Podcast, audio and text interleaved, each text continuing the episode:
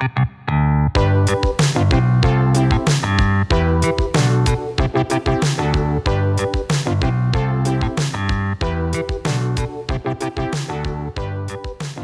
today we sharpen our focus and we point the spotlight squarely on one singular fantastic talent. Yes, the only comic book creator that has risen up through the ranks to helm a $60 million production. None other than Frank Miller. The Frank Miller filmography is our focus on today's episode Sin City 300 and The Spirit, a, a, comic book adaptation, no less. He didn't stop with comic books, he transformed our comic book experiences with Daredevil, with Dark Knight, with Sin City, and he wouldn't stop. He eventually commanded, directed the likes of Samuel Jackson, Scarlett Johansson in this amazing production of The Spirit, which we put under the spotlight, analyze it, go all deep into the dive of the Frank Miller filmography on today's Robservations.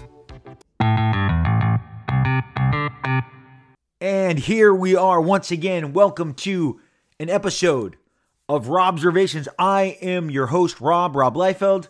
I have been doing this comic book thing for uh seems like a million years, uh 35 years plus uh making comics, comics that turn into toys, comics that turn into movies, comics that turn into video games, comics that turn into cartoons. I have seen it from every possible angle, and I love to bring a perspective to the comic book industry, the pop culture industry, because they are one and the same now. They they feed off the exact same marrow, the marrow of comic books. And as an architect of comics myself and a huge admirer of my fellow generations of architects, I bring you this show weekly and we talk all the things that are shaking the trees of comic books and pop culture, of which there is something every single day. It seems like, I mean, in a year that wrapped up with, I've got to slow down here, uh, WandaVision, Winter Soldier, uh, Falcon, uh, uh Loki, Hawkeye, uh, What If, you got Peacemaker. Uh, we had Zack Snyder's Justice League. We had a Black Widow movie. We had a Shang-Chi movie. We had an Eternals movie. We had Spider Man No Way Home. We had an Invincible cartoon. I mean, and that's just, I didn't cover everything right there, but that is just a, a little, just a, a, a smidgen, a taste of what we are getting on the big screen, on the streaming screens. It, it comes at us nonstop, and I love to talk about it. I love to cover it. And right now, obviously, the Batman is in cinemas worldwide. Robert Pattinson, Zoe Kravitz, Matt Reeves directed it. It's um, it's uh, uh, uh raking in everyone's attention, uh, all the box office dollars. Uh, they announced last week it goes to HBO Max in April, so we'll all be able to catch it again then. But it's it's uh, appropriate to kind of connect the two events, uh, both the Batman Matt Reeves film and the 36th anniversary of a comic book you have heard me mention here many times, and a name I have mentioned many times over. And we're going to dwell a great deal on this tremendous talent today.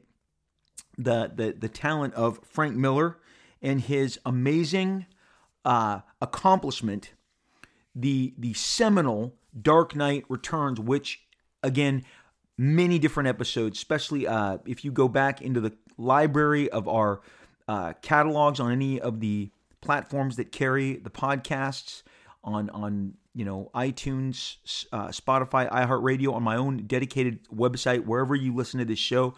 There are numerous episodes debating and celebrating the relevance and the uh, brilliance of Frank Miller and his uh, in- incredible impact on the comics industry. And today we're even going to go further into his cinematic impact because it is severe. His cinematic Im- impact is outrageous. It's it's incredible. And uh, but 36 years ago, as I'm recording this, Dark Knight Returns hit comic book stores. It was uh, it was a wave no one saw coming. Everyone knew Frank Miller was a big deal. He had transformed Daredevil, taking it from a lowly selling six times a year bi-monthly comic to Marvel's number one selling book, outselling yes X Men and Spider Man, and uh, he never looked back. He just uh, took over Daredevil and infused it with all manner of influences that Daredevil had not yet sh- kind of contained. He brought a uh, serious grindhouse martial arts, kung fu cinema that was so popular in the late 70s. Uh, he brought that square into Daredevil. He he introduced uh, elements of the yakuza. A uh, he he had an uh, ancient uh, cult called the Hand.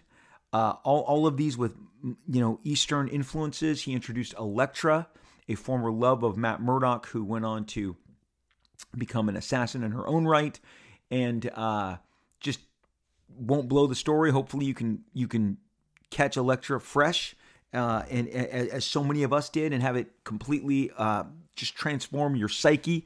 It really blew a generation's mind. Uh, the the way that he transformed Daredevil, and the word of mouth followed, and his uh, Daredevil went monthly. It became a bestseller. It climbed. I mean, like I mean, we're talking like 30 slots to the top of the charts, climbing over every Marvel and DC title in its wake. Again, I have talked about him so many times, and and in recent times, I'm like, ah, I probably talk about Frank Miller too much, which is preposterous. And that's what I really decided yesterday. Like, I don't talk about this guy nearly enough. He and his peers are the Spielbergs, the Scorseses, the Coppolas of the comic book industry. They were hugely transformative, tra- transformative talents uh, that impacted my generation, and I feel like we really went after it as a result of the way Frank Miller attacked uh, his craft and pushed the boundaries, not only just with content and character creation, which I think we all, uh, uh, you know, subscribe to. I know I did, uh, but also formats, uh, storytelling, page design. Frank was really at the forefront. His peer group, which would be Howard Chaykin of American Flagg, Cody Starbuck, uh, just brilliant. Howard Chaykin is is just brilliant. Um, probably an early influence on Frank, but Frank just kind of took every lob uh, that was that was thrown to him by by Chaykin and just turned it into touchdown after touchdown after touchdown. He just kind of remade the playbook in terms of page design and uh, and page layout. Walt Simonson, Howard Chaykin, Jim Starlin, John Byrne, all these guys. They are tremendous uh, talents that created kind of a. I, I could find echoes. I could find I could find a matchup for a Spielberg. I could find a matchup for a Scorsese, who I would mostly compare Frank Miller to, in, in the world of comics with his really his his uh, his focus on crime noir and just gritty R-rated um, romance and violence. But across the pantheon of these creators, the work that they've done is the bet. Like there hasn't been a Thor as good as Walt Simonson since he stopped doing it 30 plus years ago. John Byrne's Fantastic Four was the last time that book was epic. Uh, he, again, the, the previous runs are by Stan Lee and Jack Kirby on both Fantastic Four and Thor, but then the baton was really lifted and pushed in an all new direction by these amazing graphic storytellers with both Simonson and Frank Miller. Uh, obviously, the X Men was has peaked with John Byrne and Terry Austin, who kind of showed everyone the way. I am still convinced they're time travelers. And what they did was work from 2030 and they just published it in the 70s so that it could give everyone kind of a basis of how to, uh, like, like, you know, approach these characters. It was so futuristic. I, I have, I have so many pages from that run of uh, Byrne Austin, and I pour over them, and they are just from another time and place. They look as modern as anything you could ever possibly hope to see in a page uh, today. And uh, ditto with whatever Frank Miller did with Daredevil and Batman. It never got better. It never was pushed further. Daredevil has never had a run that comes anywhere remotely close. When people try and convince me of that, I just, I literally, you've lost me. I mean, that's like, again, it's, it's, it's, it's like saying that today's storytellers are doing it better than Spielberg, Scorsese, Coppola, uh, Ridley Scott at his peak. Um, you know, they they begat an age of I would say James Cameron, you know, P.T. Anderson, Quentin Tarantino, Christopher Nolan.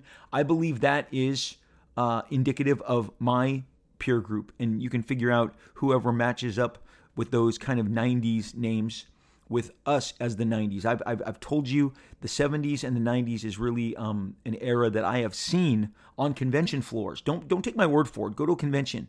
The books on the wall are primarily from the 70s and the 90s right now. There's a sweet spot in the mid 80s, um, but but the pri- primarily what you're seeing is an explosion, and I've covered this. And if, if this is your first episode, I want to let you know that Moon Knight, She Hulk, uh, uh, Captain Marvel, the, the Captain Marvel that is portrayed by Brie Larson, uh, which was Ms. Marvel to us uh, growing up in the 70s. Shang-Chi, uh, you know, as you now get the Netflix shows, Luke Cage, Iron Fist, all of these characters, Ghost Rider, they were born of the 70s. Taskmaster, um, these characters were all uh, like 1979, I mean 1972 to 1979, maybe scraping 1980. Taskmaster is a 19 like like April or March of 1980. So he just crosses over that 80s thresh, threshold. But so much of what you're seeing and so much of what everyone is going nuts for are books that were published in the 70s. Then you move on to Cable and Venom and Deadpool and Carnage, and you are squarely in the 90s. And so many of those books are, you know, popping up and um, and increasing in value. Because trust me, I try and get some of them, and I'm like, oh wow, man, wow. Uh, incredible. It's just incredible the, the, the values that are now attached to these books. Frank Miller in, in, in particular, The Dark Knight, don't don't take my word for it. I mean, Matt Reeves of the, you know, of the Batman, his his brand new uh, film cinematic version of the Caped Crusader, The Dark Knight Detective, he himself has cited primarily Frank Miller's work on Batman Year One that he did as a writer with David Mazzucchelli, which was a compliment to what he was doing on The Dark Knight at the time. So you got like the last Batman story, which Dark Knight Returns was, you know, supposed to be, and then you kind of got the first. He bookended Batman. DC has gone. Uh, DC went on record, both the publisher and the editor, and said, you know, there was no one more talented, more acclaimed than Frank Miller. His editor at the time, who was the last guy tasked with being like the greatest Batman writer, a gentleman named Dennis O'Neil, said Frank is one of the major talents in the history of comic books. But don't don't believe me. Don't take my word for it. I'm going to read you the critical reception. The the one thing that this podcast has done that that I guess the goal that I set out to do was give you factual information. We live in a world where people just make shit up now. They just make shit up all the time. And they put it out there in forms of tweets and Instagram statements and Facebook innuendo and just complete utter bullshit.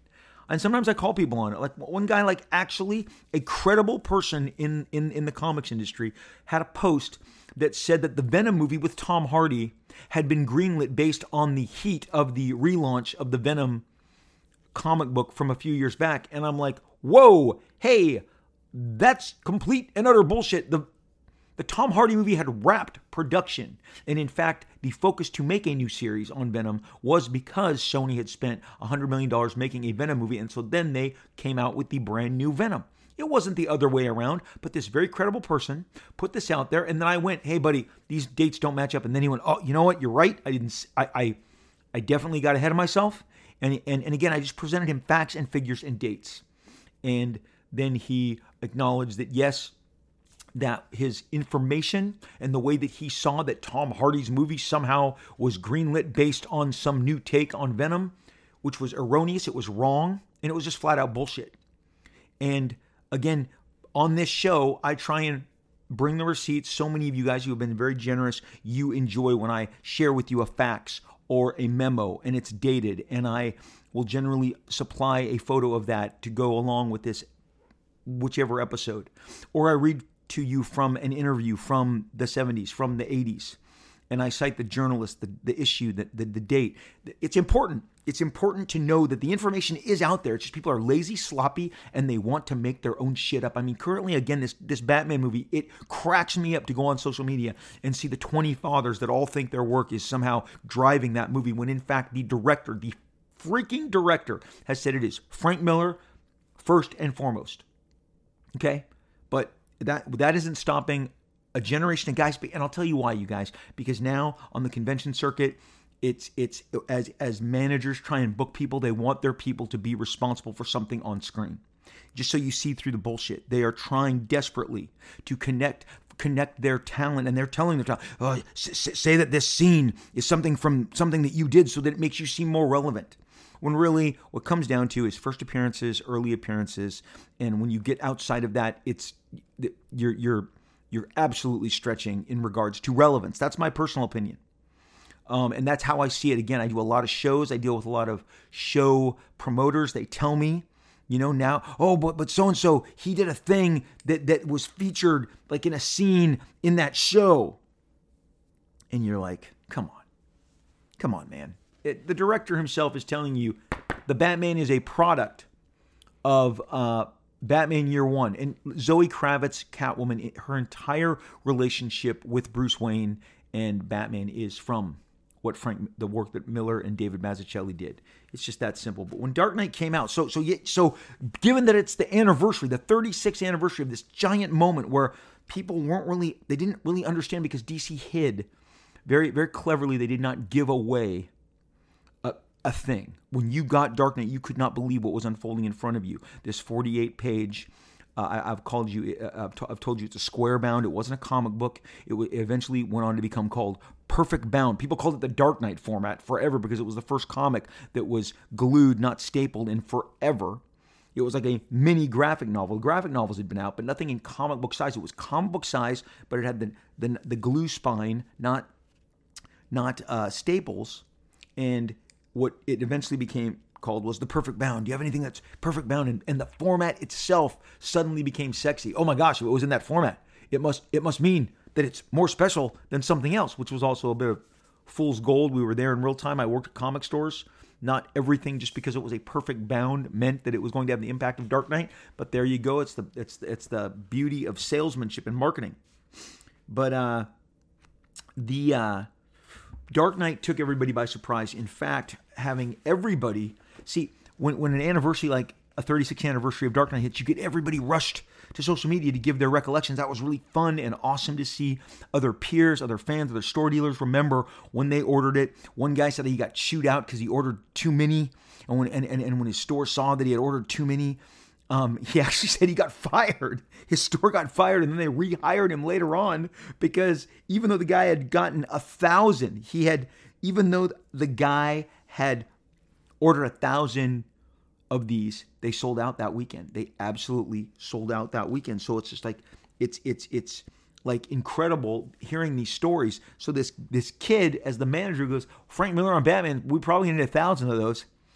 Gets fired because the guy's like, I can't believe you put this order, and I can't. I, I mean, this is gonna, you know, take up all our profits. And then it turns out they needed more like 1200 1250 okay so these are great stories that everyone was sharing yesterday and you know I, I went and i got all my formats out. I've got two gallery editions giant 11 by 17 bigger uh, reproduction of all the original art with amazing detailed overlays uh, that, that that show you what frank did to alter the art especially towards the end towards three and four, uh, issues three and four, Frank was altering and inking over what had previously been inked by Klaus Janson. He wanted to change the way Superman was depicted, the way Joker was depicted, the way Batman was depicted. So he was changing figures, faces, backgrounds. Um, amazing amount of detail. The, the, the, this gallery edition, I'm not even sure if they're available anymore. I got this about five years ago when they first launched put out by Graffiti Designs are the greatest of the artist edition style books that are out there. It's just they're they're they're just amazing because of the vellum overlays that include all of the corrections and there is so much of them that, that Frank did alter because as the book was coming out you could tell that's not a Klaus Janson line. That's a Frank Miller line. Frank is he has a very specific way that he inks that is that is different. It's a little harder and crustier than the lines that Klaus who was his longtime finisher embellisher inker um, puts down. And, and so in this gallery edition, you can really, th- those vellums, I mean, again, it's a specific reason. Otherwise, it's tit for tat any other artist edition, but it really goes the extra mile. There, there is two different, there's actually a variant edition of this. It's fantastic. I, I, I encourage you at, at all, if at all possible, that you can grab this. Grab this. I took out my omnibus. I took out all my different hardcovers, my soft covers, my original. Um, I mean, I was all over the Dark Knight. It, when they do an edition, I'm there for it. I buy it. I have statues. I, I have so much in regards to Dark Knight. Jimmy J and I did a dedicated, uh, I think, a Watchmen Dark Knight edition that talks how Frank was being pushed by a rival named Alan Moore, and, and you should listen to that episode. It gives you a lot of insight of how a lot of this stuff um, came to be. But I'm just going to read to you from March 27th, 1986 from Rolling Stone magazine, Mikal, M I K A L, Gilmore, okay? Uh, comic book, uh, comic book genius. If you haven't looked at comic books in a while, look again, is the title of this. It is a deathly hot summer and under the stress of the heat. Familiar ideals are upended in the city. The women, the children, the poor are murdered and raped with numbing regularity. Meantime, the nation at large wages war against its neighbors, devastating countless lives and hopes in a mean spirited crusade. Through it all, a man watches and broods. Once he was a hero for the times, an urban knight errant, committed to the romance of unreachable dreams, like justice for all. Now he watches things fly out of control and he grows sick, haunted, and bitter over his helplessness. He watches, and in a way, he itches for the violence to come closer. Then one night, he is jolted awake by a terrible specter from his past, and in a moment of rage and clarity, he knows what he must do to fight the madness and end the agony. This would be a good death, he thinks. That night, all hell breaks loose in the city, and he is at its center. This grim scene stands as a crucial moment in Frank Miller's work. The Dark Knight Returns, an unusually ambitious and gripping crime novel that features the dramatic comeback of one of the genre's oldest and best known detectives, an aging, acrid millionaire named Bruce Wayne, more popularly known as the Batman. That's right, the Batman. The Dark Knight Returns is pulp fiction of the eldest sort, a comic book, if that sounds rather trite or unbecoming format for hard boiled material of this sort, then think again.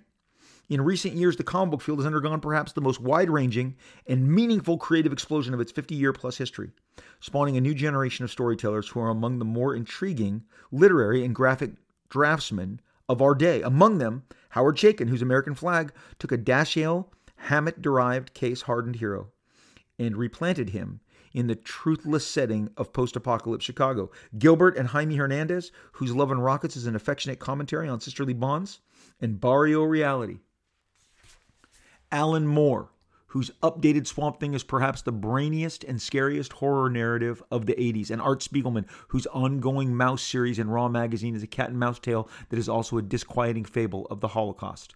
But no other comic artist will win greater attention or stir stronger debate this year than the 29 year old mastermind behind The Dark Knight, Frank Miller.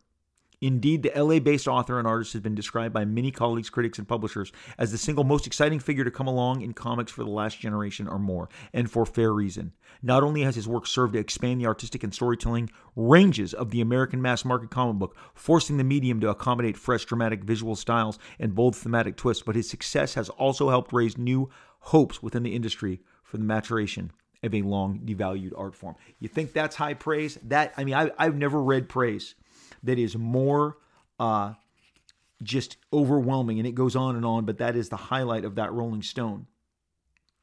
Uh, I could read you an excerpt from the Indianapolis Gazette, the St. Louis Globe Democrat. Um, let's see, where, where, where's another one that I'll grab? The New Haven Register. The New Haven Register, March 15th, 1987. The man, the Batman who rages through Frank Miller's graphic novel will shock readers who remember the character as a costumed civil servant, a friendly cop on the beat who happened to wear gray tights. This Cape Crusader is updated and revised for a world that seems grimmer than it did in 1939 when The Dark Knight made his debut in Detective Comics number 27. The Gotham City of The Dark Knight Returns is as is any large city in 10 or 20 years. Everything is the same but worse. The streets are darker and more crowded. Criminal gangs run wild. Newscasters blandly read the body count. Woman explodes in subway station. Film at 11. At 49, Bruce Wayne is a gray haired millionaire, thickening around the middle, who hung up his cape and cowl a decade before and is now looking for a good death. His former friend Superman is the president's secret weapon, a patriot who is less admirable post Grenada, Grenada than he was post World War II.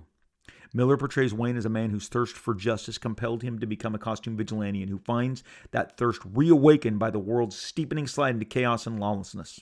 Wayne throws himself into the night again, satisfying his thirst, recapturing his lost youth, and spurring the reader, spurring in the reader that feeling that his youth too has been renewed. This uh, is just indicative of all of the great, uh, you know, reviews that Dark Knight Return. Don't believe for one minute that this was not the most acclaimed, the most acclaimed graphic novel ever produced. Frank would then go on, work with Dark Horse Comics, create Sin City. Sin City was absolute hard boiled crime fiction, crime noir. Uh, many different editions. The first famously focusing on the character of Marv, who is played by Mickey Rourke in the cinematic adaptation of Sin City, which was brought together by Robert Rodriguez, who also gave a co director credit to Frank Miller. Yes, Frank Miller directed freaking movies. That's how the leap from Dark Knight to, to the cinema is so ridiculously astonishing and amazing. It is uh it's it's uh Sin City when it came out, I believe in 2005. If I'm wrong, I'm wrong, but I believe it was 2005 was a big hit. Uh very um it was marketed as as as very different, hard boiled. Looked like a black and white film with splashes of colors, which indeed it was, and uh, it it it gathered in people in the cinemas. It had a nice big opening weekend. It made some good coin because it was on a limited budget. It was wisely managed throughout and uh, was such a hit that it, it got a follow up. Well, Sin City was the beginning of of the Sin City was the absolute beginning of the Frank Miller, uh, the hardcore Frank Miller stylistic interpretations on cinema, and and it would end with Frank Miller directing his own movie, a, a comic book artist in, in in total control, filming his own cinematic adaptation. I mean, he absolutely 100% took took the helm and gave us a film. But I don't want to get ahead of myself, but we're going to get there. But he absolutely becomes a director of cinema. But along the way, but along the way, there was an, a huge, epic, gigantic, uh, seismic shift outside of Sin City, and it was an adaptation of Frank Miller's story of the Battle of Thermopylae the the mighty 300 Spartans called 300 that Zack Snyder did as his, as his follow up after Zack had a giant hit remaking Romero's Dawn of the Dead. And I remember the build up to 300 was phenomenal. But the thing that was most phenomenal about 300 when the trailers and the promotion started is that so much of what you were seeing, so much of the visual, the the the, the imagery, the movement, the the the all of the cinematic shots were directly lifted from Frank's illustrations in 300. Frank talks extensively in a documentary that's on the spirit, which we're going to talk about in a minute. He talks extensively about how when he did anything involving New York City or cities, he believed that those are seen vertically, that a city is seen up and down. But when something on a fantasy landscape or outside of the city, he believes it's seen horizontally, which is why he printed, uh, he created, drew, illustrated uh, all of 300 horizontally. And when it was all collected, it was in a horizontal graphic novel um, that was completely landscape. Um, uh, and, and, and it's phenomenal. I have probably too many copies of that landscape graphic novel. It's phenomenal. In recent years, just because I want to really hit home the point that Frank has not ever abandoned the comic book industry. He's never just kind of taken his, you know, foot off the pedal like so many have and don't make stories anymore. Frank did the sequel to 300, uh, Xerxes, just a few summers back. It was completed. It also is in landscape format. It's fantastic, but it provided like literally a story, a, a, a comprehensive storyboard for the film. And when you see Zack Snyder's creation of 300, you'll see that wow, this is Frank's. So much of the shots in the trailer were absolute reproductions of Frank Miller's finished illustrations for the 300 graphic novel. So here's the deal 300, Battle of Thermopylae, Spartans, you know, not exactly the biggest star studded cast. Gerard Butler is obviously fantastic, but was not exactly uh, in the Tom Cruise or Brad Pitt, Will Smith pat- category in 2007. I remember my, my wife had gone away for a women's retreat that weekend, my mom and my sister dedicated always, you know, watching our three kids. They wanted those nights. They wanted us out of the house. They'd come over. They'd take over. That was their time with my kids, my my two boys and my daughter. And so, just because Joy was gone, my mom and my sister still wanted to come over that night and you know babysit. Well, my other buddies whose wives were going to this retreat we were all looking for something to do. So the night before, we decided that on Friday we would all go see 300, this new opening.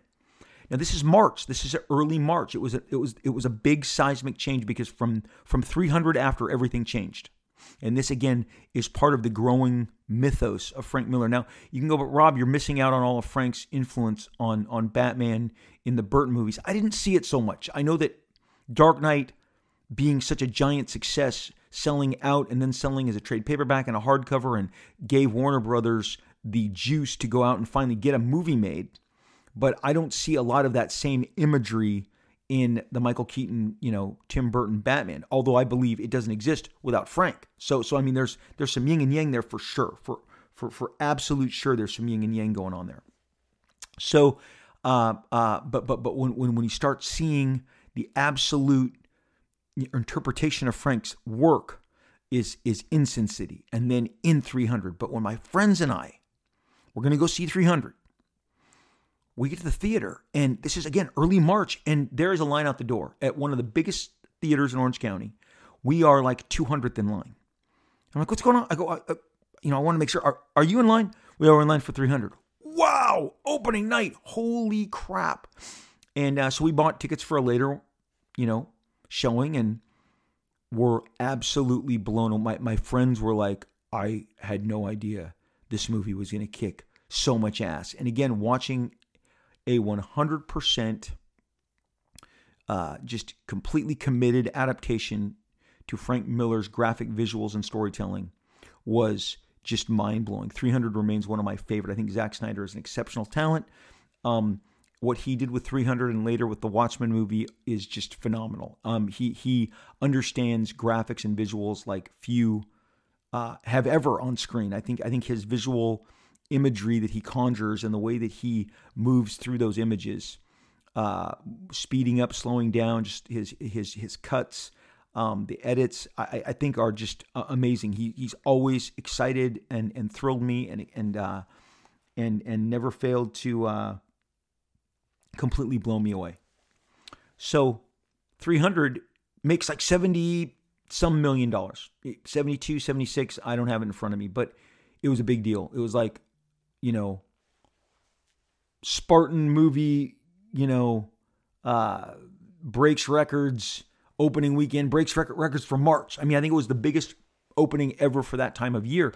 And in fact, it was the beginning of big blockbusters arriving in March. And if you go back um, every year since, because it, you know, took the studios a couple years to catch up, but March openings became a thing because they're like, wait, you mean people will show up in blockbuster numbers. And hey, I know that we've moved into this new Marvel age, Disney age. We've covered here extensively on the podcast how Disney loves to zhuzh up the numbers. Disney, I've had the executives tell me how important it is for them to dominate and make your $600 million gross seem not as significant as their billion dollar gross.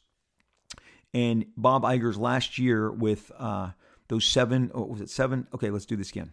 Aladdin, Lion King, Toy Story 4, Ms. Marvel, Endgame, Star Wars. Was it six? I may be I might be missing one, but uh, he had either six or seven movies that made a billion dollars to end the year, which had never been done, and it may it had never been done before. It may never be done again, but it was part of Disney's, you know, muscling to the worldwide theater community that give us your screens, give us whatever we want in terms of as many IMAX screens as we want, as many theaters as we want, hold our stuff the longest for two to three to two to three to four weeks, push the other guys out into lesser screens so that they don't have the exposure and the distribution reach that we do. It's it was part of a plan. It was outlined for me, and when I when it when it was first outlined for me, I'm like, this this can't even be real. But it was like, no, no, no. I was being given the the like I was being given the keys to unlock the secret playbook right then, and I didn't really realize how significant it was. But the uh, in March of 2007, freaking, you know, 300 making 70 plus million dollars was a big deal. It it it shook the rafters. And uh it, it just it was just um the the uh absolute just mind blowing in, in regards to. I remember the the press just you know this movie 300, and it went on to have huge legs and make a lot of money. So this made it perfect in regard in in in uh. It made it a perfect uh, situation for for uh, Frank Miller to be positioned as the director of The Spirit. Now, The Spirit is a 1940s comic book hero created by Mike. Um, sorry, Will Will Eisner. I'm so sorry. I'm so glad I didn't completely screw that up. Will Eisner, a a a guy whose name I don't say enough on this podcast. Um, but he is a giant mentor figure and uh, clearly a an artistic and comic book creative muse for Frank Miller, and that and it was that way from the minute he started doing Daredevil in 1979. All the interviews Frank did, he was giving all the praise, all the glory to uh, uh, the Will Eisner's work on the Spirit, his graphic novel, A Contract with God, the way that he um, designed and laid out, and he, Eisner is an exceptional storyteller, up there with the likes of Jack Kirby. Um, and and uh, Frank had struck a very struck up a very you know deep relationship with Will over the years as he you know rose and become and, and became this phenomenon. I mean, again, Frank did Dark Knight when he was 29 years old. It's just amazing, and uh, and and that was just kind of kind of the beginning of the next wave of giant heat for him. And uh, you know, the thing is that with Sin City being a hit and with 300 being a blockbuster, you got a guy like Michael Uslan. Uslan, sorry if I'm mispronouncing your name. I've, I've met Michael. He's a sweet, sweet guy.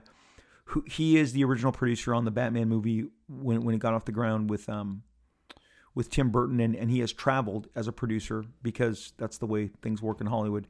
Uh, he is always attached to whatever iteration from Burton to Nolan to now Reeves and and uh, he, he, the Michael Uslan or Bat Films I think is the name of his company is is involved. Michael has a lot of uh, options on what I would call more old timey stuff like Thunder Agents, and he's got he had the Spirit.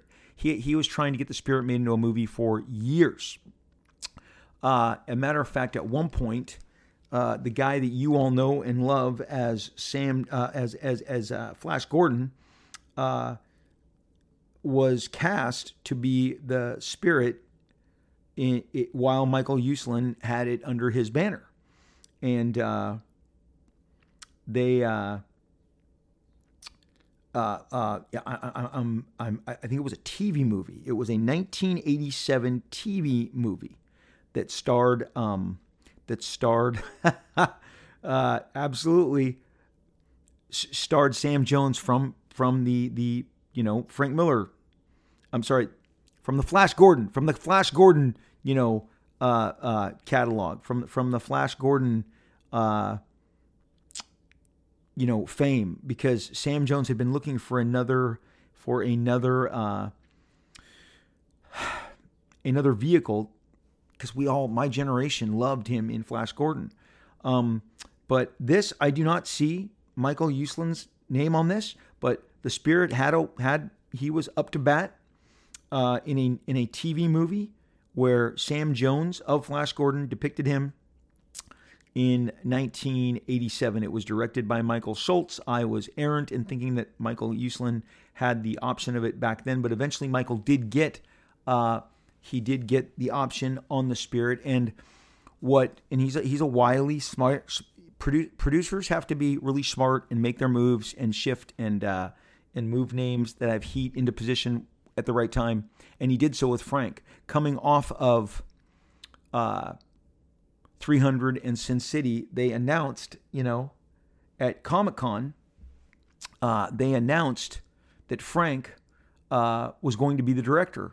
They, they, they leaked it to the press the day before. They announced it on Hall H. Frank was nervous. He, he confessed to them, but we don't have anything to show them. It's like, no, you're, you're, you're what we have to show them. You're Frank Miller. And again, Frank having you know, been responsible for the source material and so much of the storytelling, and, and guys like Zack Snyder and Robert Rodriguez uh, giving so much credit to, to, to Frank, opened the door for him to be the perfect director of the Spirit. So I sat down, of course I did, and consumed the Spirit before I took to the mic today, and I watched not only the Spirit, I watched the commentary track, I watched the documentary Miller on Miller, I watched the Green Room, which is a comprehensive, really um, the, the, the the, the best documentary in the DVD on the film and how it was made and all the different components. But you guys, The Spirit came out December of 2008. I went and saw it with my buddy Marat Michaels. Marat was my he he introduced the term roll dog to me. Marat and I were roll dogs. We roll dogged to movies sometimes twice a week. Uh, but the uh, this was a late like in the year release. It was um, again the, the, the December of of uh, December of 2008 is is when this bad boy was released, and it was released technically released on Christmas, de- de- December 25th, 2008. So we are talking just the very end of uh, of the road for this thing. Now, you're going to go, but Liefeld, that, that movie got 14% on Rotten Tomatoes and 30% on, on Metacritic. Yeah, it was not well received, and we can get into all that stuff. Now, is it a good movie? So, having just watched it for the first time in probably a decade, I'm going to tell you, I think it is a really worthwhile piece of cinema and art. A good movie means you would recommend it to everyone, which I would not. It is definitely not a movie that it's not even maybe a two quadrant movie, but uh, I think it is admirable, and I think there are reasons beyond the craftsmanship of the work that it failed to connect. But we will get to that at the very end of this. The bottom line is that Frank Miller went from comic books all the way to the director's chair uh, with a with a movie that uh, I'm going to guess. Uh, you know, I, I, I one thing I didn't do was was was lean hard into the uh, the budget on on the spirit. Apparently, if if it's to be believed, uh, it is it it was a sixty million dollar movie. Um, well, the bottom line is that having watched it, I was very entertained by it and very very impressed more so than I was back then because I was really impressed. It, it, just seemed inevitable that Frank was going to direct a movie. The Spirit was problematic from the beginning. I, I, I mentioned the word old timey, and I mean it. The Spirit is a guy in a suit. Um, he's a guy in a suit and a, and a, and a, and a fedora um, and, and, and a tie, and he runs around fighting crime. I believe, as I mean, you got to take Frank at, at his word. Daredevil was a huge influence on the Spirit. Uh, I mean, the Spirit was a huge influence on Daredevil when Frank started. A guy protecting his city. Even some of the dialogue in the Spirit movie is stuff that I kind of remember Daredevil saying in 1979, 1980, 1981 in this in the Daredevil movie. But uh, the uh, the idea that this city has a protector, you know, and and and and, and in the in the opening five minutes of the Spirit movie, uh, Gabriel Hecht, who would go on to be a giant, you know, success on the show Suits, which gave us, of course, Meghan Markle. Um, the the the uh, the the success. I, I, thought Gabriel Hecht was was a great. He, he, was perfectly cast. You couldn't really, you know, you, you you didn't bring some sort of movie star persona with him. He was just you know, Lone Ranger. Looks like the looks like the Lone Ranger with a suit. And and again, we can talk about the even bigger disaster of another. Actually, the Lone Ranger film. Um, that was put out in like 2013. Bruckheimer produced it. Um, Gore Vidal, uh, I think Vidal d- directed it. Um, I mean, just phenomenal, phenomenal movie. Uh, but but man, these guys in these Lone Ranger masks, uh, they, they get these they, they, get these really kind of uh, not not not terribly successful outcomes. Um, but but Gabriel Hecht was cast and uh, Gore Verbinski. I'm sorry, I said Gore Vidal. Boy, you know, I shouldn't have been up drinking all night, right? Come on. No, just kidding. You guys know I don't do drink, I do blow. Anyway, the thing is, Gore Verbinski. Uh, that Lone Ranger movie, I love it, but boy, it, it fell under a bunch of controversy as well. But but the Spirit film, uh, with uh, with um, Mr. Height, I think that's you know how how you say his name. Uh, the uh, he, again, he would follow this up with a giant career on television, uh, which, um, you know, cr- created again.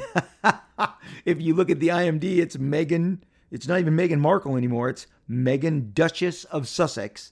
Uh, again, she was one of the featured characters, but Gabriel Gabriel Macht was cast to play uh, Denny Colt uh, in the Spirit live action film by Frank Miller. But he's only part of the story because if you've seen it, you've seen the fact that uh, you, you you've seen the the fact that this movie is uh, is packed. It, it w- watching it yesterday, I was even more impressed. You've got prior to them teaming up in the Avengers or in the Marvel Universe, and and and and, we're, again, we're going to really focus in on this December twenty fifth, two thousand eight date in a minute. Um, I do believe dates on the calendar hurt films just as much as they help films, and I'm sure that they were thinking, well, you know, Christmas, we're, we're putting this out with uh, six other films on Christmas, and kind of just it felt like a dump. It didn't feel like a, the most strategic uh, placement. I think Lionsgate was having some problems, the, the the the distributor of the film at the time, but you got Samuel L. Jackson, you got Scarlett Johansson, you got Eva Mendes, you got Sarah Paulson, you've got Paz Vega, Jamie Kennedy. I mean, this thing is loaded with talent. This movie is loaded with talent, and Frank, uh, it so so the spirit. If you've never seen it, is 100% sold out to style. It is a stylistic movie first, foremost, and always.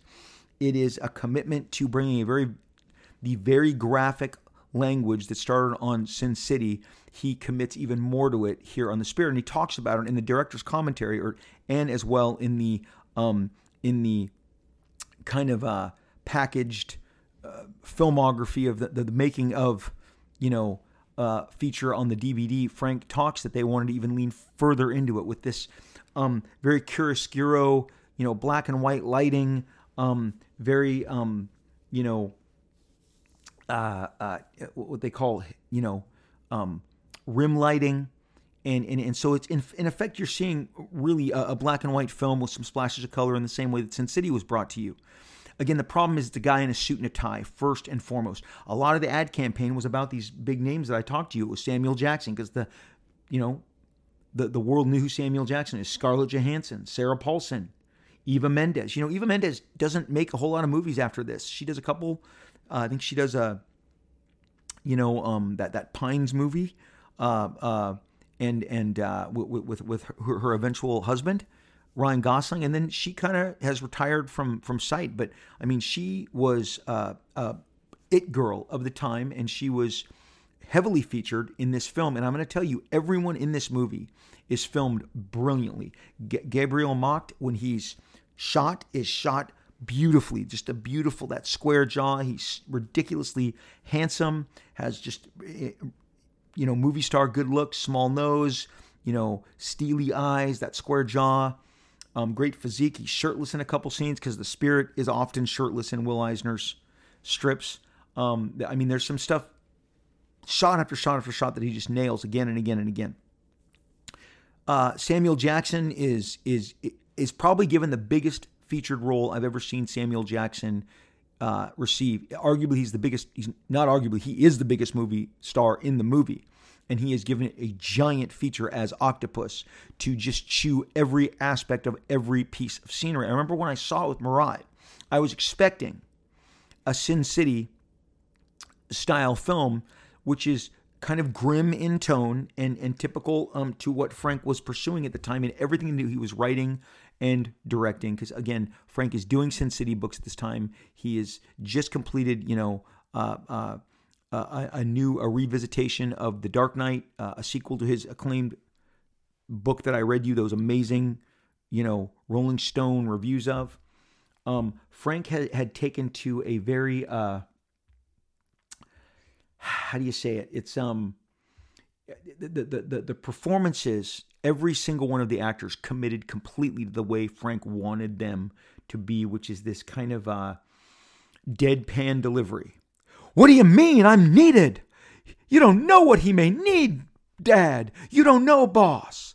I mean, it's it's these line deliveries. Sarah Paulson is one of the most acclaimed actresses of her age. She is always in something that is critically acclaimed. She is a chameleon. She can play anything. Here, she completes completely to being this deadpan kind of you know, the, the, the gal, the girlfriend of the spirit who happens to be, I'm going to sew you up. Oh, you've been shot three across the chest, spirit. I mean, it's very, again, a deadpan, a commitment to this deadpan delivery.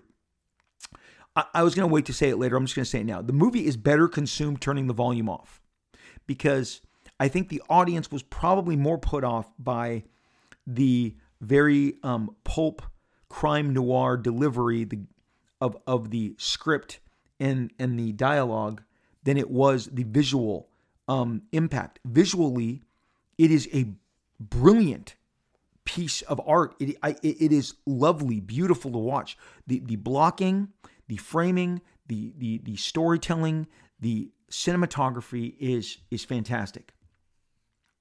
Frank can absolutely give you a, an amazing uh, moving picture.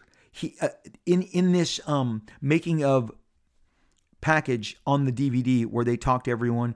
Everyone says, "Oh, the idea, the, the, the, the, opportunity to work with Frank Miller, Samuel Jackson, Scarlett Johansson, his brilliant visuals," and then they all show that you know Frank did all his own storyboards, and they show Frank Miller sequence and then film sequence, and Frank Miller sequence on pencil and paper, and and and then cinematic, um, you know, the, the, the sequence as it was filmed, and you can, um, you know, 100% just digest that these people were really impressed that we're we're dealing with this uh, amazing auteur. Now, you know, had it been a giant hit, they'd even be. I mean, there'd been like there there'd be Spirit two and Spirit three. We we'd be probably watching Spirit four by now. But as it was, the audience wasn't ready to, to commit to this character, to this film, to this vision.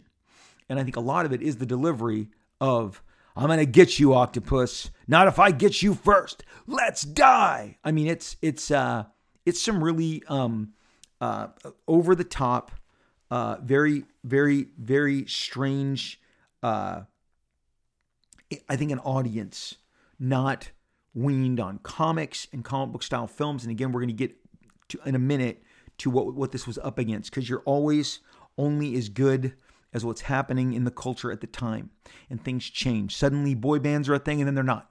And suddenly you know teenage um you know uh ingenues you know belting out high notes was a thing in the early 2000s uh, you know Britney Spears Mandy Moore Christina Aguilera Jessica Simpson and then all at once it stops. Boom they're done. The public isn't consuming that anymore. You know, you got NSYNC and Backstreet Boys and O Town and and the 98 Degrees guys, and then nobody wants that anymore, and they're done. And I'm gonna I'm gonna get a little into what I think did not help this movie at all, because even given its shortcomings, which I think is some of the line readings and the script and the performances, and but they all gave themselves over. No one is not completely committed to performing in this movie the way Frank wants them to be. No one is off doing their own thing. They all like were like we're to do it, we're to read it just like this. Frank, I get back to the fact that he shot everyone beautifully, man and woman, beautifully lit, beautifully portrayed. And uh, I'm sure when they did like, you know, screen tests and they wanted to show, show ScarJo how she was going to look and, and Eva Mendes, I'm sure they're like, oh my gosh, I get to wear these amazing outfits. I get to be shot, you know, beautifully. Um, Frank knows how to, you know, make a pretty picture and everyone in here is an is an immaculate comic book frame. And when like Samuel Jackson is experimenting on one of his clones, and the way the entire shot is framed and blocked with some of the clones behind him and Scarlett Johansson walking up into the frame, and uh, just the, just the angle of the camera and the entire movement within the frame is fantastic. Frank is a great director. The uh, the the uh, I mean, again, the the, the the cast is is fantastic. The action is great. There's maybe could be a little more of it. And again, with that kind of budget, I'm surprised there wasn't. I was actually writing off as I, as I saw it that, that there was not as many action scenes because of maybe the budget being limited. But it opens with some some um, really kind of over the top uh, fisticuffs and and and out of this kind of sewer swamp, you know, bay bay side of Central City is uh, is is uh, Samuel Jackson keeps picking up even wilder things to battle, you know, uh, uh, uh the spirit with a toilet that he completely puts the toilet seat and kind of you know constricts spirit's movement. He pulls up a wrench that is like ten feet long, and and swings it, and and of course it, it, it allows for a great sequence where Spirit basically climbs it and it, it runs up the giant wrench as Samuel Jackson as the octopus is holding it, and he gives him a great kick that looks like it's straight out of every great action sequence in Sin City, the comic book and the movie. But ultimately, um, and there's a sweet story. I mean, uh, uh, Sand Saref, who is played by Eva Mendes, and her early romance with with Denny Colt, and, and the way they fell apart, and and and and she's kind of the the uh, the the element in the story that's mixing it up between octopus and spirit, and keeping kind of the both both of them from their goals. Um, Eva Mendes is is fantastic. She probably gives the single best performance because it's subtle enough uh, without being completely over the top, but she's still committed to that tone. Um, ScarJo is having a great time. She knows exactly the role she's been given, and she is there to complement and chew the scenery along with Samuel Jackson. The one crazy thing is Samuel Jackson as Octopus. And again, if you're acting why he's Octopus, he's not Doc Octopus. He doesn't have multiple limbs. He even says, I have eight of everything. That's Frank's uh, uh, definition and Walt, Will Eisner's definition of octopus. Octopus was, in fact, a uh, dedicated nemesis of, of the spirit in the Will Eisner strip. And so it was a perfect kind of casting to get Samuel Jackson, who who probably has maybe one more scene, a few more minutes on screen than than than the spirit himself has. But uh, I mean, Samuel uh, talks about what a fan he was of Frank Miller's comics, and lists all of them in in, in the featurette and, and how excited he was to work with him. And I'm sure Frank and he talked over, and this is how I want you to portray. And I mean, they are having a great time uh, in portraying this character. I think I think it was maybe in a world uh, that, that, that, that at, at, that time what it was accepting. It, it was just too over the top. So I'll get to exactly why I think this movie struggled as mightily as it did, and it's not just the way it was shot, because I think it looks brilliant. And if you were to turn the movie off, and you're like, well, that's that's insane. No, a lot of times I watch movies without sound. I watch uh, Mad Max, you know, Fury Road, which I think is great with volume or or not. But I'll just turn it down and have it watching, playing in the background. Movies are consumed differently. But again, the, the night that you buy the movie and you buy the ticket, you're there to see a movie with the full volume, to see the performances, hear the dialogue. I get it. That's not an option in a theater. I'm talking about how to enjoy it best now because you're not going to see the spirit in the theater. You're going to see it at home, either renting it on demand or, or, or, or watching your Blu ray as I did. But the thing is that uh, the, the world had shifted.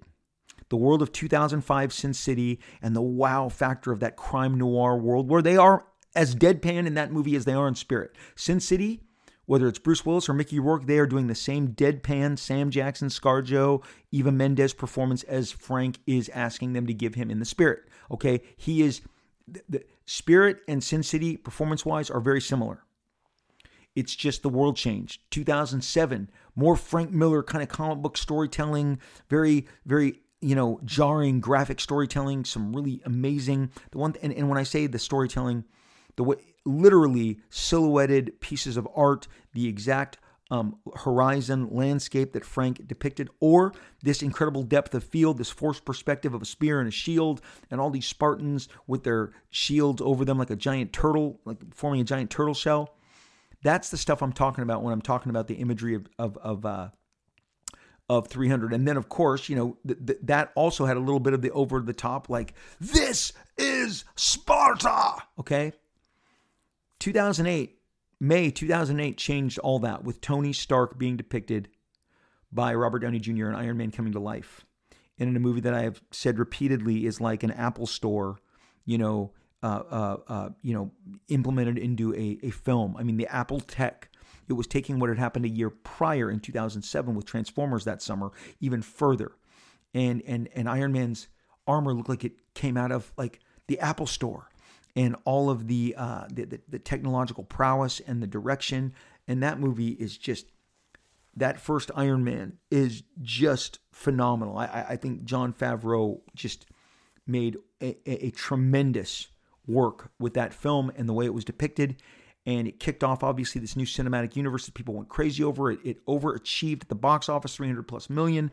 It, domestically, I mean, on, on a movie that, if you go back to one of my podcasts, there's one where I uh, call it the rise of the D list because Wall Street believed Captain America, Iron Man, Thor were D list characters and limited Marvel's ability to finance their new film operation with what they had left because with with with what they had left because Wall Street and all of the banks viewed the A-list characters, Spider-Man, Fantastic Four, X-Men, Daredevil, Ghost Rider, as being spoken for, and all they had left was the D-list. So expectations on Iron Man were crazy, but summer of 2008, boom, Iron Man blows you away, and what happens?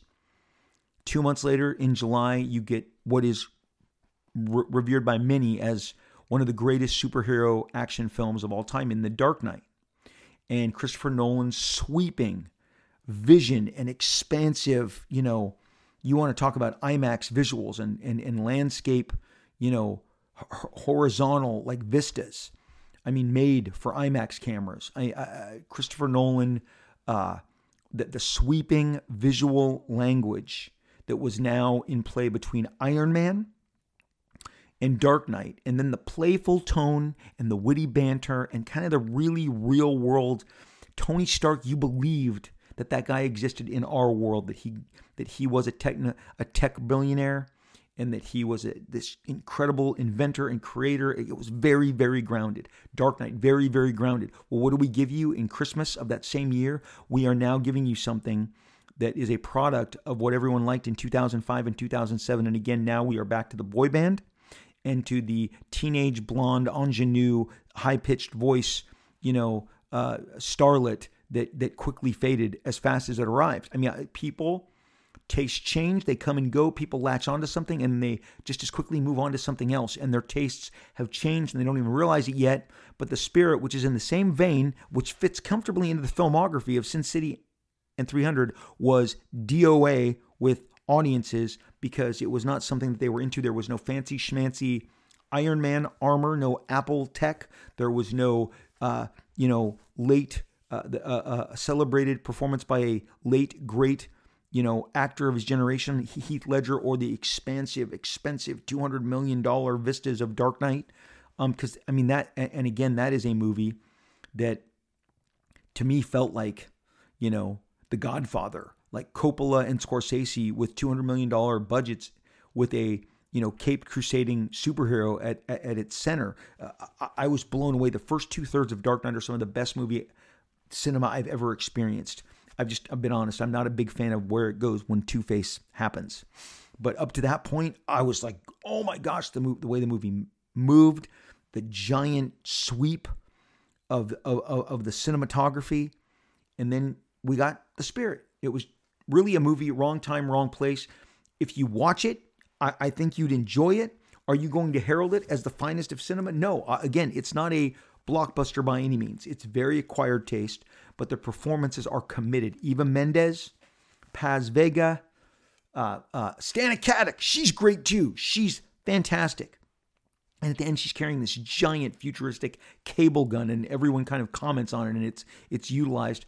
Um, but and there's there's towards the end there's this his own sweep of the camera with all the cops kind of rushing in to take on Octopus and his men. And from the minute I saw it in cinema to when I view it at home, it's my favorite shot in the whole movie. And you'll know, and it, and it really kind of has their feet at their ankles, like running past us, the viewer, you know, all the cops running towards the horizon line, from the horizon line right into our face. It's, it's, it's a great shot. Frank is a great director uh, in terms of visually and, and stylistically. Uh, I think the script and the performances were, um, while they were exactly what he was looking for, the audience had moved on from this style of film because I really, there hasn't been anything like it since. Uh, there hasn't been anything like it, especially like it that succeeds since. There was a movie in between all this, or maybe prior to this, called uh, Sky Captain, I believe. It has Gwyneth Paltrow in it. Um, I, I Sky Master. I, I, I I'm just kind of going from memory here, but uh, it had a uh, it had a same sort of deadpan kind of old timey serial uh, application to it. But is it worth seeing? Is it worth seeing Frank Miller direct a film? It is, and to applaud that someone from my uh, graphic world got into a director's chair who was directing talents. I mean, think of this cast today. Again, I mean, just go to the Sam Jackson, the Scarlett Johansson, the Eva Mendes of it all. I mean, these are big, giant actors, um, stars that um, showed up, committed, you know, worked under the direction of Frank and brought his vision to life. The Spirit is a tough sell any time of year. I think they were wise. Michael Uslan, everyone on board was wise to get the green light, like riding the success of Sin City and, and 300, because that's what they used to get the green light, to get the financing to make this movie. But I think a guy in a suit and a tight and a fedora who's, you know, talking about protecting his city and he's the spirit of his city and my city bleeds and my city screams and my city calls out for me again, stuff that Daredevil would talk about in the pages of Marvel's Daredevil, which was very influenced by what Will Eisner had done on the spirit. Again, Frank will always um, boldly, as, as, as I tell you, I kind of worship at his altar artistically. He worshipped at worships at, you know, the altar of Will Eisner. So the Spirit is a worthwhile, absolutely worthwhile endeavor. Um, if it's eight ninety nine, six ninety nine for you to watch, I think you'll, you'll enjoy it. Um, the visuals are, are very compelling. They're they're they're hard to take your eyes off of. There's some stuff that I'm like, I, I think I should incorporate that. Um, you know, the uh, the, the, the storyline's very basic. I mean, it's very cool. They're after the blood of Hercules. Um, it ties octopus and spirit together. Um, it's got a good MacGuffin. Uh, you know, uh, again, everyone's committed. But there's a scene when Samuel Jackson and Scarlett Johansson are in Nazi like SS costumes, and they're and Scarlett Johansson is standing in front of a picture of Hitler, and I'm not sure why suddenly the Nazi imagery became a thing, and it's it, it's it's it's the scene in the movie that I think most people will check out. At Spirit is tied to a chair, and Plaster of Paris, who's played by Paz Vega, is about to slice and dice him with her sword, as she's done and threatened to do in the comic book pages. But um, and and and again, all the names are very heightened reality. Um, you know, uh, Silken Floss, S I L K E N F L O S S is, is Scar Johansson's first, you know, full name. The the producers in their um, interviews in the the making of package say that they are making contemporary noir, and that um, you know heightened reality. And I'm just telling you that the audience wasn't ready for this. I'm not sure they ever would have been ready in terms of blockbuster results for this movie, but I coming December 25th, 2008, after Iron Man and after Dark Knight, uh, the world had shifted. Expectations had changed. Audience tastes were not what they were prior to May of that year.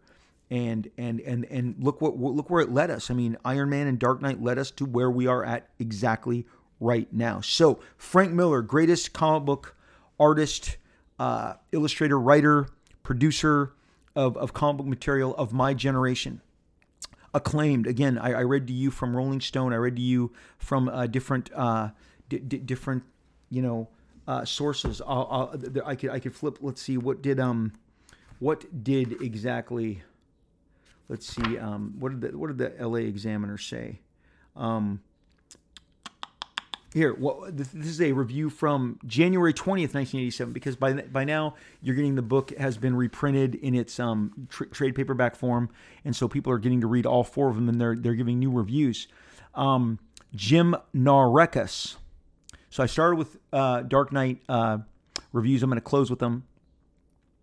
This is from the uh, Chicago, uh, a biweekly news magazine in these times, published in Chicago. In these times.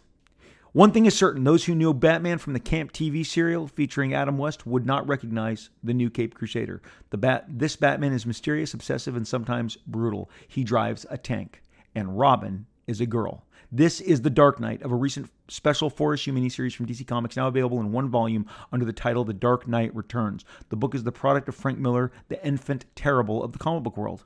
For comic book fans, Frank Miller is best known for drawing and writing Marvel Comics Daredevil and transforming that title under his pen. Lately, he has received mixed reviews for Dark Knight. Rolling Stone called him a comic book genius. The Village Voice accused his series of neoconservative propaganda.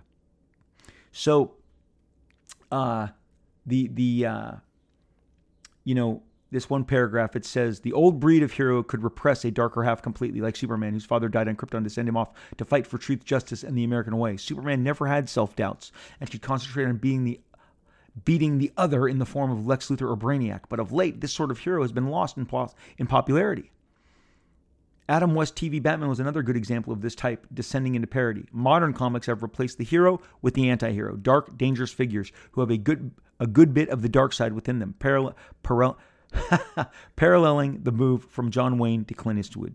To Clint Eastwood.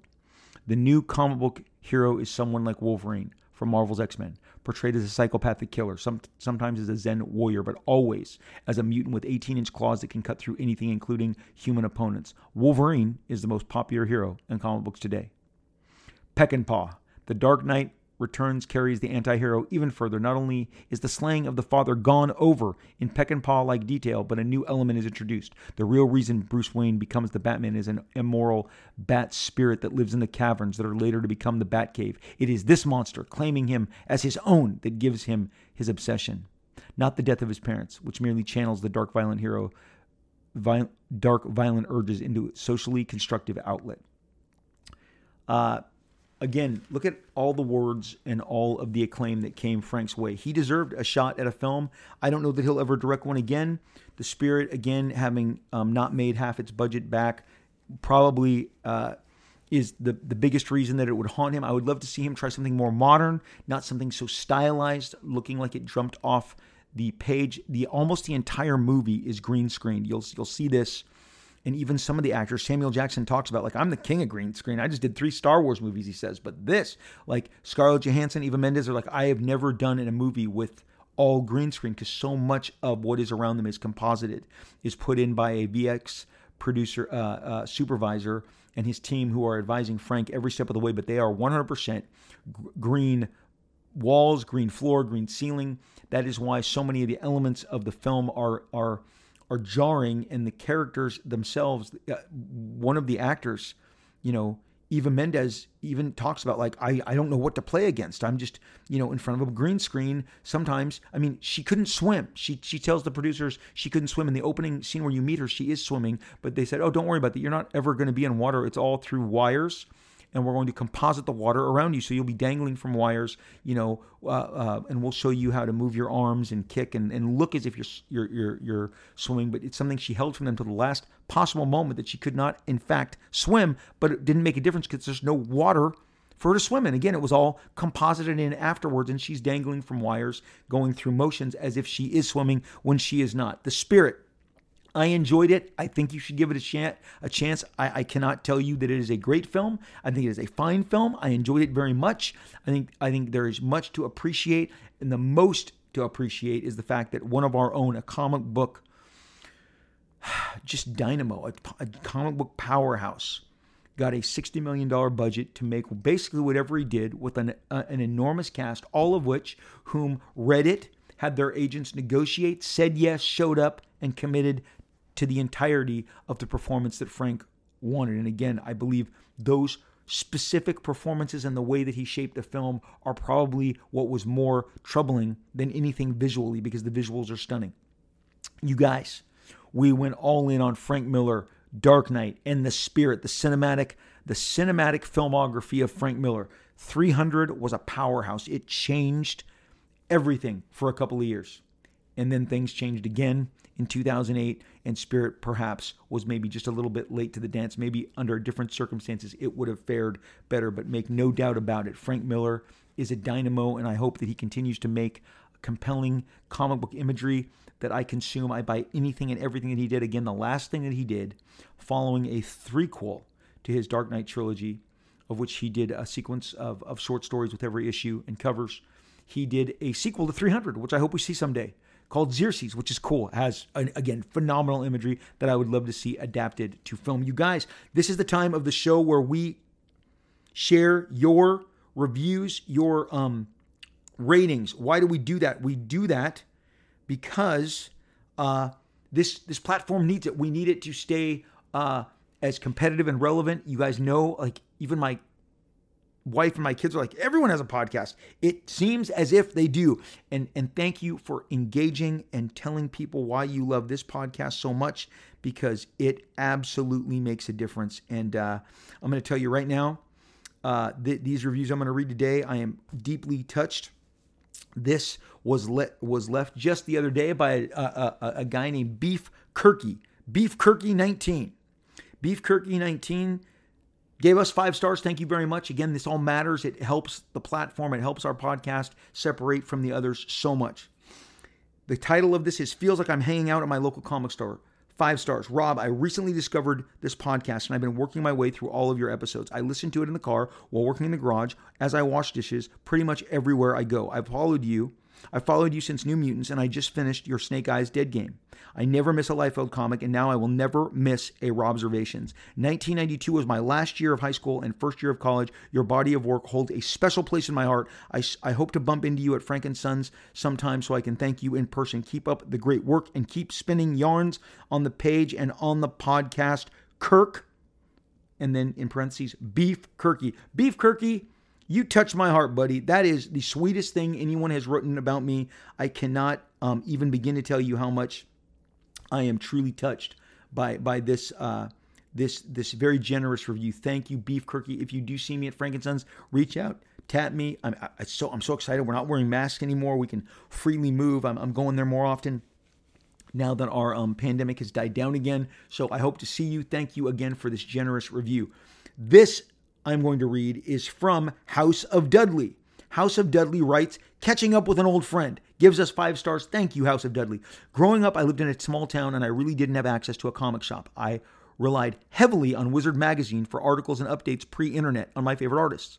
I was always fascinated by the advent of Image Comics and remaining so to this day. Listening to Rob tell stories from his early days all the way to current in a no holds barred, nothing off the table podcast has been very refreshing to hear. Lots of questions I always. Lots of questions I had always wanted to ask him. He has been very upfront and open about. Rob, keep doing what you're doing, and I love the fact that you are also interviewing some of your peers as well. Cards on the table, I would pay money to hear your impression of Todd on a platform like Cameo. Spot on. Hope to meet you again one day soon. Your pal, Mike Dudley. House of Dudley, Mike Dudley. Thank you so much for the five stars and for this amazing reviews. You guys continue to spread the word, continue to help us. This, the show is growing leaps and bounds. I'm going to continue to promote it as much and as often as I can. Thank you so much from the bottom of my heart from giving for giving me your time and uh, not just listening, but then committing to these amazing reviews. You guys, I am all over social media. I love talking to you guys across all of those different platforms. Let's go over those. I am on Twitter at Robert Liefeld, the full name R O B E R T L I E F E L D at Robert Liefeld. I have a blue check next to my name, so you know it's really me you're talking to. I love sharing and talking back and and and just exchanging ideas and thoughts with you guys on that platform. It's so fun. Please reach out to me there at Robert Liefeld. On Instagram, I am at Rob Liefeld. Find me there. I love reading your messages, your DMs, your comments. You guys are so generous, so kind, so um, just full of great enthusiasm. I'm so thankful that I'm able to talk to you guys on these platforms. This show, Robservations with Rob Liefeld, has a Facebook page. Go find it, like it, leave a comment. I'll read it, I'll respond. Thank you so much. I am all over Facebook. I am in so many different groups. There's a Rob Liefeld Extreme Studios page you should join, and, and, and that is probably the most active in terms of direct engagement. But uh, Facebook, Instagram, Twitter, I'm everywhere. You guys, this is the time of the show where we commit to taking care of each other. You're going to take care of your mind, your body, your soul. You're going to chill. You're going to relax when you have to. You're going to have a big gulp. You're going to have a Slurpee. You're going to have a bag of Doritos. You're going to have a bag of Lay's. Whatever, whatever is your pleasure. A candy bar, a cupcake. You're going to kick it up. You're going to watch some great stuff on streaming. You're going to watch a cool movie. You're going to watch The Spirit. Frank Miller's The Spirit. Maybe you're going to turn the sound off. I don't know. You guys, take care of yourselves. It's it's very essential. Um, enjoy and love and like what you like. And please make sure that you circle back and, and check check back in with me because I'm going to be here and we are going to talk again real soon.